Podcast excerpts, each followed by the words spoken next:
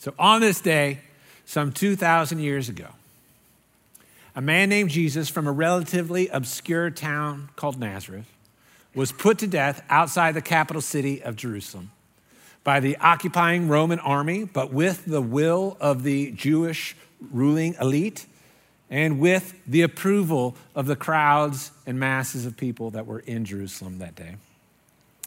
And so, this is a thing that we have gathered here on Friday to celebrate. And what an odd thing to celebrate. We're celebrating somebody being put to death, someone being executed, and this is something we're celebrating that happened 2,000 years ago in a relatively obscure town. It is strange. And yet, this is what Christians have been celebrating for the last 2,000 years throughout the world. And so, tonight, I know that one of the temptations that comes is this is Good Friday. And for us, it's just the ritual thing that we do on Easter weekend. It's that strange service that's on a Friday instead of the normal Sunday. And we've gathered here to just do our Easter duty. And what I hope to do this evening is actually to stir in us a bit of awe as we reflect and think about what happened on that night 2,000 years ago. And so that we can join with the other Christians throughout the world and throughout history who've been celebrating the death of Jesus for so long. And I want to do that by looking actually at the first person who celebrated Jesus' death. And it's a surprising thing because the first person to celebrate the death of Jesus was the one who was overseeing his execution. The, Matthew, Mark, and Luke, three of the four biographers of Jesus' life, all recount that a Roman centurion was the first one to respond to the death of Jesus when it occurred. Mark says it this way in Mark 15 39. And when the centurion, who stood facing him, saw that in this way he breathed his last, he said, Truly, this man is the Son of God. And Matthew says it this way in Matthew 27 54. When the centurion and those who were with him, keeping watch over Jesus, saw the earthquake and what took place, they were filled with awe and said, Truly, this was the Son of God. And Luke in 23 47 says, Now when the centurion saw what had taken place, he praised God, saying, Certainly this man was innocent. And so the first question that comes is wait, wait, what did he say? Did he say this man was the Son of God or this man was innocent? And there's no reason why he couldn't have said both. Every biographer is selecting and choosing and summarizing what is said and done in order to get across a point. And here, the gospel writers have each chosen a different sentence. Most likely, he said even more than either one of those sentences. But notice in Matthew, it says that he said it with a sense of awe. Luke says that he said it in a sense of praising God. How strange. Because clearly that means he's not celebrating that he put to death a troublemaker who was causing Rome's problems. It, it shows that he's not celebrating a job well done. He's in awe at what he had just witnessed. And so here's the first celebration of the death of Christ, and it's in the mouth of one of his executioners. The centurion wouldn't have been a Jewish male. He was most likely from another country. And so, therefore, he's not looking for a Messiah. That wasn't what he was thinking about. He wasn't looking for somebody to come and make things right. He was there to do a job. And as a soldier, he had likely seen many people die and many people be executed. So his awe wasn't at the shock experience of seeing someone die for the first time. And not only that, him changing his mind and perspective on what happened would have been a, you know, came at some cost to him because his own supervisors were the ones who condemned Jesus and commanded that he be executed. He had participated in that execution. There'd be a sense of his own guilt, and he had participated or allowed the mocking of Jesus along the way, the beating of Jesus that happened at his trial, after his trial, on the way to the cross, and even while Jesus was on the cross. It's quite likely the centurion was participating in all that, but if nothing else, he allowed it. And yet, there was something about the way that Jesus died that made this man say that Jesus must have been the Son of God? What was it about the way that Jesus died and the events that surrounded his death that made him, the, the foreign soldier in charge, you know, change his mind in such a radical way about who Jesus was? Because maybe if we can see a little bit of what the centurion saw tonight, maybe we can move from merely just doing our religious duty on Good Friday to actually being in awe and praising God with him. So, what can we say? Well, what did the centurion see? Well, first we see that he saw someone die in a supernatural way. Now, don't get me wrong, it's important that we point this out that Jesus had a, a human, human body. He died in most ways just like normal human beings do. He uh, experienced pain. Not only that, but he slowly lost blood through the wounds that he received. Eventually, his lungs stopped breathing. Eventually, his heart stopped pumping, his brain ceased its activity, and then his soul departed from his body. And it was just a corpse hanging on the cross. There's that moment where we all who have seen someone die know that, okay, they're no longer there. That's just a corpse now. And Jesus went through that process. And yet the centurion had witnessed many people die. And so it wasn't the horrors of seeing someone die that made him change his mind. But there were other things that were going on that showed that this wasn't just the natural course of events. Something normal was not happening. One of those things was that there was a strange darkness that came over the land in the middle of the day. And for people who are outside more than we are, they were used to different weather patterns and what normal uh, daylight and darkness is like. And so they all thought something was very strange about this darkness that came over the land. And not only that, but when Jesus died, there was an earthquake. Now, can you imagine being there and seeing someone take their last breath and then feeling the earth shake? How what an experience that would be. And it, both of these, you know, you could say if they happened on their own, man, that was a strange coincidence. But both of them together made it clear there was something going on at Jesus' death than just merely another condemned person dying in their execution. This was somebody that the Lord of the sun and the weather, the Lord of the crust of the earth, cared about. And so perhaps we think Jesus was just another human teacher or religious leader who just died for a cause, just like everyone else does. But when we see that what the centurion saw, we see heaven and earth shook at the death of Jesus. This was not merely a human being dying, this was a man dying in a supernatural way. This truly was the Son of God. What did the cynical, death acquainted centurion see during Jesus' crucifixion that made him experience such a radical change of mind? And we saw that there was some abnormal phenomenon, that Jesus died in a supernatural way. The sky was darkened in the middle of the day, and that the earth shook upon his death.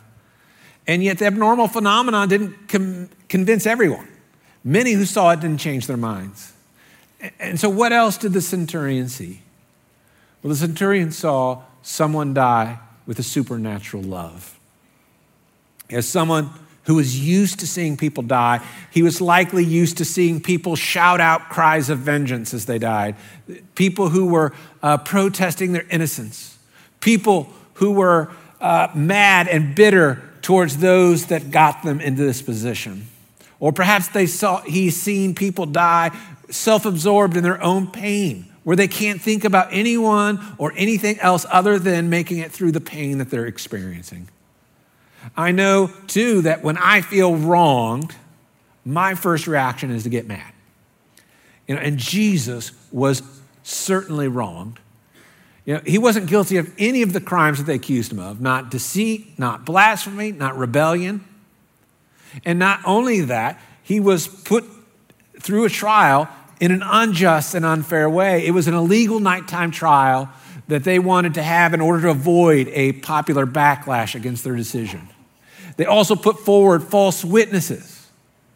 They also you know, manipulated the masses in order to cry out for Jesus to be crucified. And those who did have the authority to determine whether Jesus should be executed or not, they went against their own laws and their own consciences in order to order his execution. And not only that, but Jesus was unfairly and unjustly treated all along the way. He was beaten, spit upon, mocked, he was scourged, whipped 40 times. He was wronged grossly.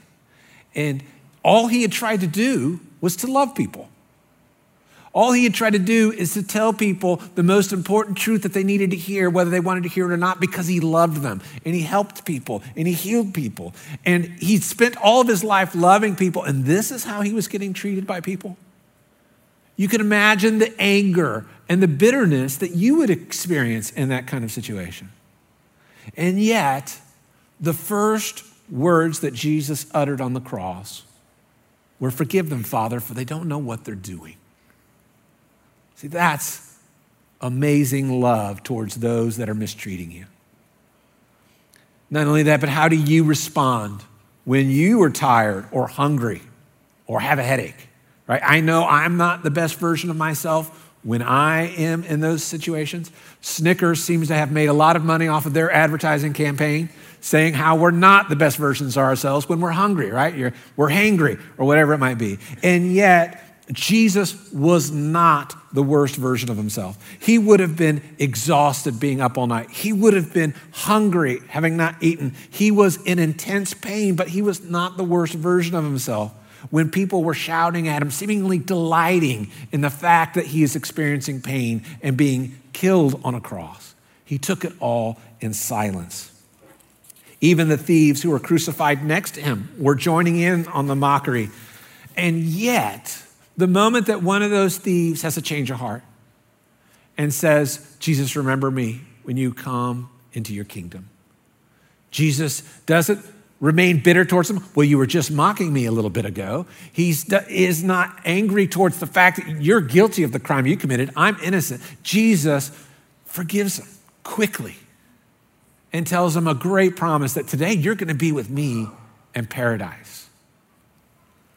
That's a crazy love that Jesus showed to those who've wronged him.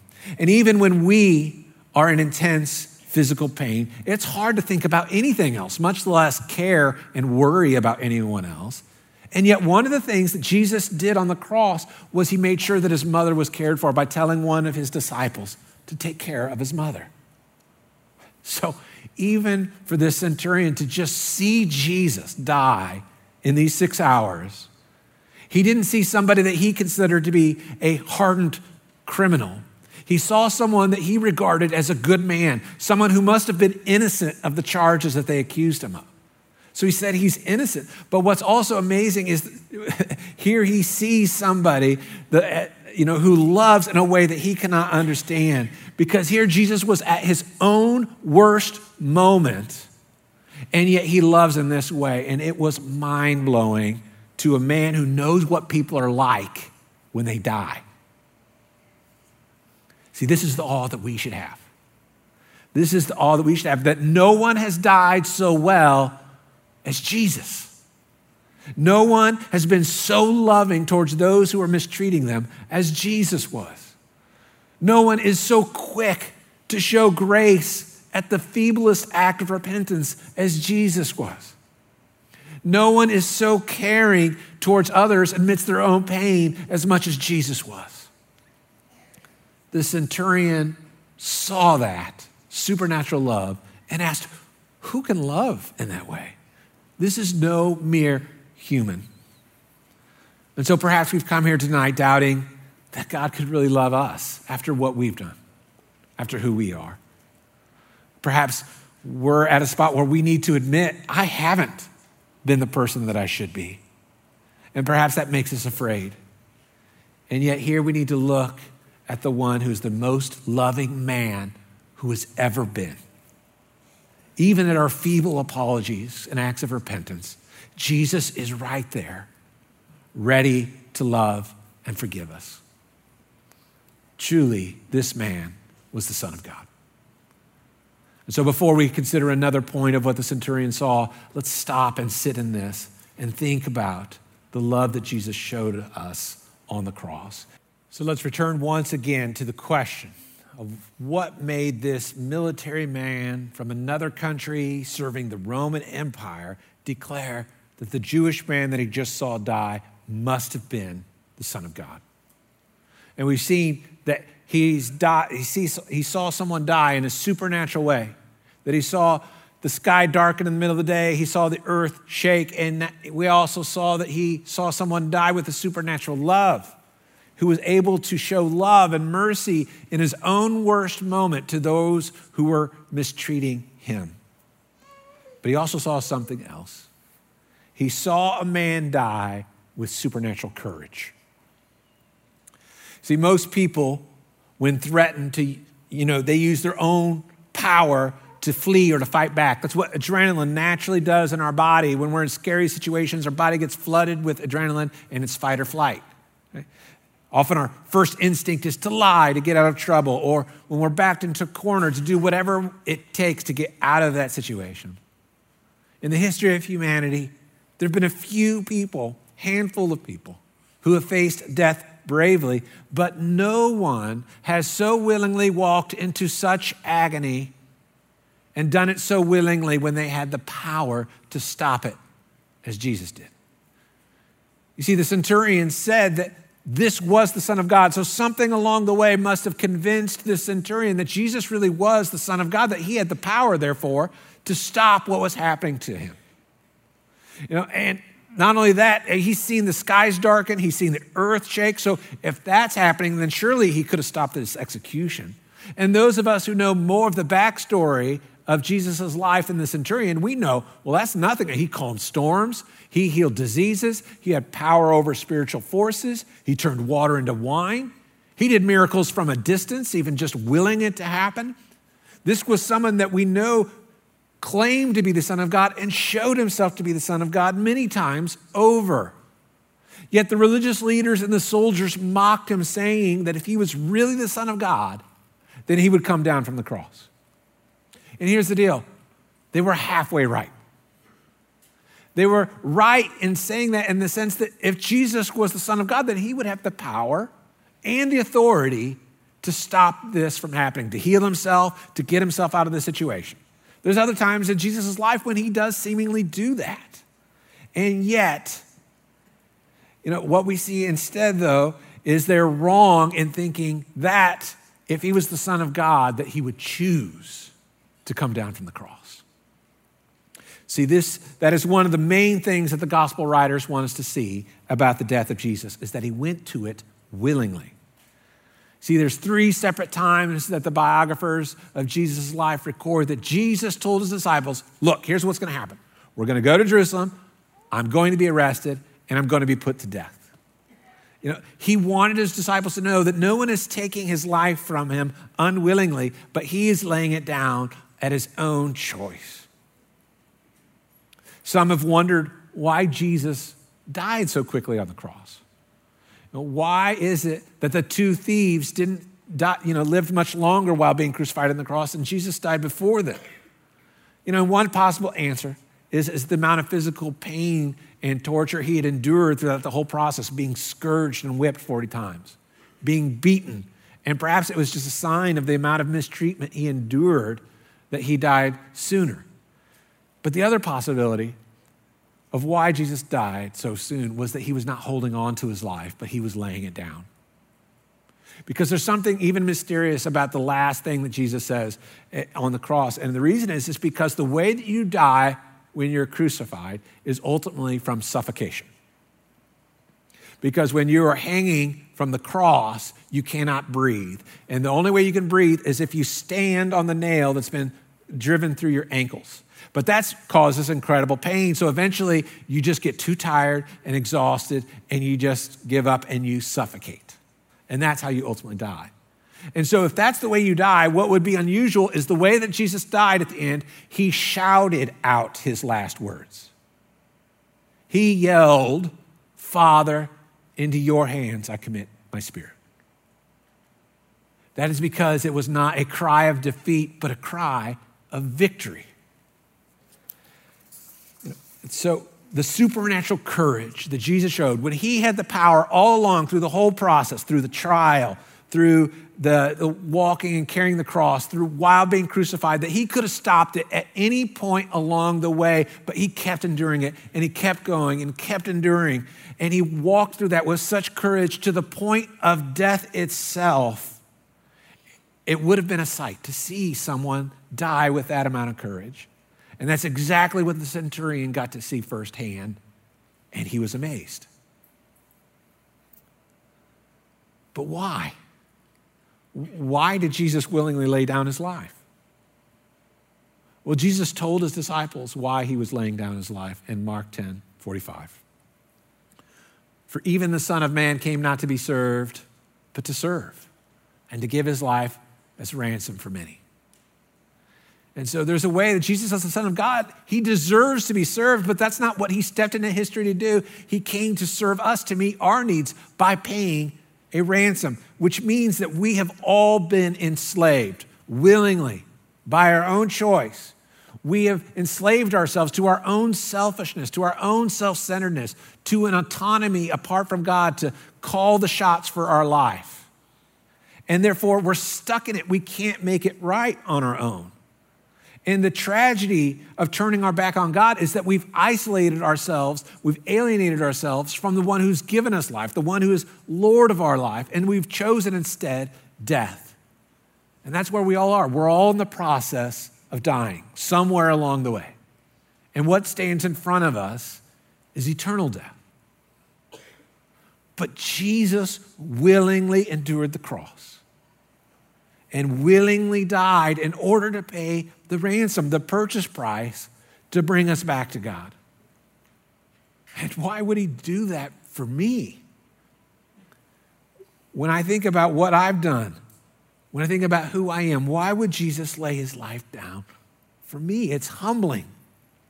There is a sorrow that we should have as we think about this night that happened 2,000 years ago because we realize the price that Jesus had to pay, what he had to endure in order to win us back. And yet, even though there's sorrow, there's also awe inducing praise because he did it. He did it for you and me. He did it to purchase us back. And so, this is a man who has died like no one else has. And that should induce in us awe at what Jesus did on this day 2,000 years ago. Truly, this man is the Son of God. And so, when we celebrate the Lord's Supper, this is what we're presented with is that Jesus willingly allowed his body to be broken. He willingly allowed his blood to be poured out in order that we might be forgiven our sins. And this demands a response from us as well, because will we receive the wonderful thing that He's done for us? Will we take it? And, and that's a choice that we have to make every time we take the Lord's Supper because it's more than just taking bread and wine. It's will we die with Christ and let go of our life of being autonomous? Will we, in calling our own shots, will we let go of our self centeredness in order to be forgiven, in order to be made right with God, and in order to be given life, that we might truly live the life that Jesus uh, paid the ransom price for us to live. That's the response that we should make to what Jesus has done for us. And so we celebrate it with a humble sorrow awareness that it's our sin that made him have to lay down his life. And yet we also are in awe and praise that this is the one who died in a supernatural way, with a supernatural love, with a supernatural courage, in order to ransom us back. And so, as part of taking communion this evening, if you would like to celebrate in such a way as to give to the needs of those in our community who are in need, then there are mercy offering towers at the exits as you leave, if you would like to contribute in that way. And so, the night before Jesus was crucified, he took a loaf of bread and he did this as an image, a tangible image, so that they would know that he is willingly laying his life down and how they are to respond to be forgiven. And so he took some bread and he broke it, saying, This is my body broken for you. Take and eat. And so I'm going to say a line, then if you'll say the next line with me, the, the bread that we break is a sharing in the body of Christ. And say this with me we are one body and we share one bread. Go ahead and eat.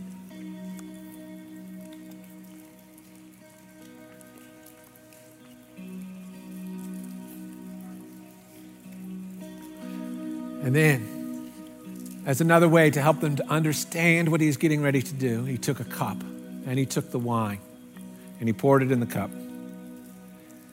And he said, This is the blood of the new covenant, which is poured out for many for the forgiveness of sins.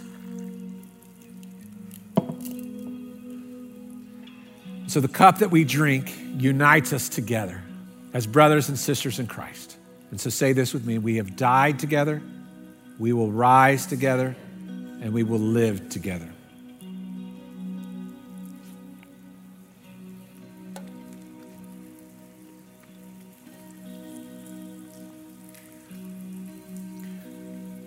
And so please stand as we celebrate what Jesus has done for us.